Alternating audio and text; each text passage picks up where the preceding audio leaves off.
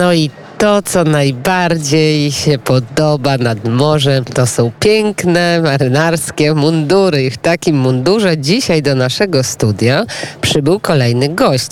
Pan Paweł Szumny, zastępca dyrektora Urzędu Morskiego właśnie w Szczecinie do spraw technicznych, ale pewnie nie tylko. Dzień dobry, witam serdecznie. Witam serdecznie, panie redaktor. No niech opowie pan naszym słuchaczom, y, opisze ten y, piękny mundur, co tutaj się znajduje. E, pani redaktor, są to in, in, Insy. insy- insygnie y, dyrektora Urzędu Morskiego w Szczecinie, dokładnie zastępcy dyrektora do spraw technicznych Urzędu Morskiego. E, Kotwiczka to taki typowy symbol e, administracyjny.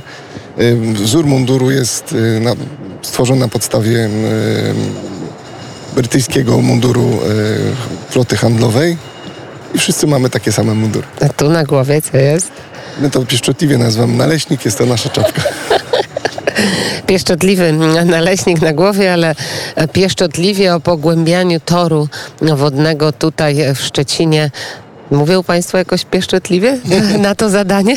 Pani redaktor, jest to największa e, tego typu e, inwestycja pogłębiarska e, na świecie.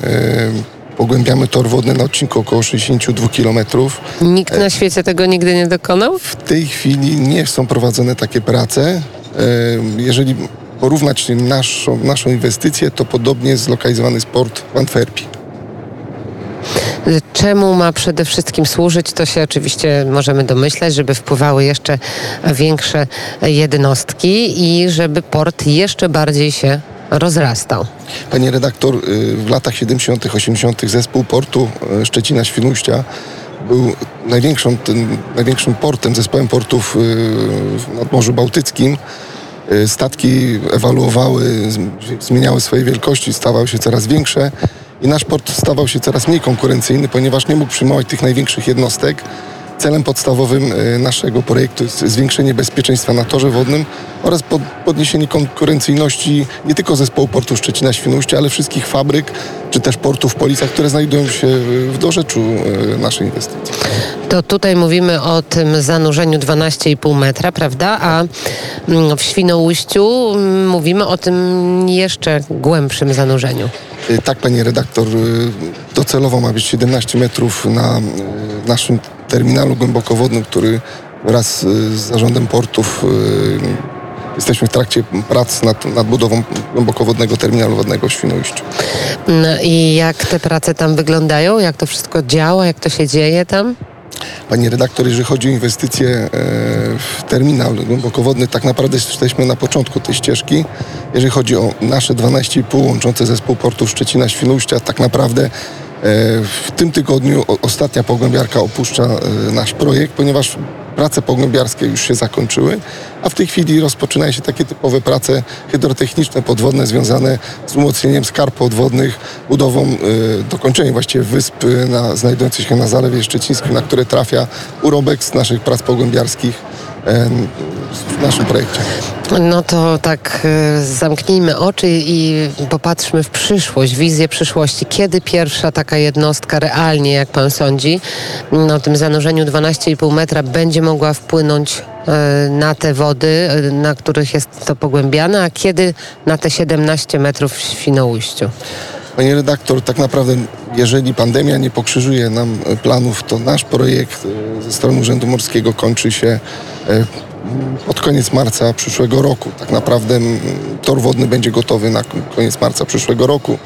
Jeżeli chodzi o tor głębokowodny, myślę, że to będzie perspektywa dwóch, trzech, może czterech lat, trudno powiedzieć na główne zadania, które teraz są e, przed Urzędem Morskim e, tutaj właśnie w Szczecinie są o, o, oczywiście oprócz pogłębiania toru to? Panie redaktor, tak naprawdę Urząd Morski w tej chwili prowadzi bardzo dużo inwestycji. Jedną z nich jest y, poprawa dostępności do portu w Policach, nasze 12,5, e, modernizacja, modernizacja e, bazy oznakowania nawigacyjnego, która tak naprawdę jest pierwszą tego typu od czasu, kiedy Szczecin stał się polskim miastem. Do tego prowadzimy bardzo dużo inwestycji związanych z y, ochroną wybrzeża. Te wszystkie opaski, e, falochrony. E, tak, cały czas y, Urząd Morski prowadzi takich inwestycji bardzo dużo. E, nasza jurysdykcja to jest cały zalew od Świnoujścia aż po e, Jarosławiec. O, byłam ostatnio w Jarosławcu. To nazywana plaża polskim Dubajem, prawda? Zgadza się, jest tam odcinek zwany polskim Dubajem. A jak on powstał? Y, Ten odcinek, ta plaża. Była to inwestycja naszych kolegów poprzedników y, z Urzędu Słupskiego około 10, około 10 lat temu.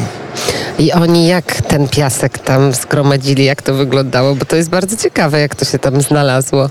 Redaktor, y, zostały wybudowane kamienne opaski, y, piasek został wyrefulowany przez statki pogłębiarki na, na plażę, Co to znaczy wyrefulowany? y, pobrany z dna morza i rurami pod ciśnieniem wody i piasku. To poważna powietrza. bardzo inwestycja, prawda? Tak, tak, tak. Bardzo dziękuję za ten głos. Czas nas e, goni, widzę. A jeszcze ostatnie pytanie. Co pan e, myśli, jak pan patrzy na tę stocznię szczecińską, gdzie te pochylnie stoją, gdzie te suwnice tak się nie ruszają? Panie redaktor, mam nadzieję, że ministrowi uda się wskrzesić e, stocznię. Była to jedna z dziesięciu najlepszych stoczni tak naprawdę na świecie. Miasto żyło tą stocznią. Edukacja była nastawiona na wytwarzanie pracowników do tej stoczni. Mam nadzieję, że powróci na mapę potężnych zakładów znanych na świecie, tak jak było to kiedyś. Tak, przypomnijmy, bo to jest bardzo ważne, że stocznia w Szczecinie była pierwszą stocznią w Europie i piątą na świecie i pan to też pamięta. Bardzo dziękuję.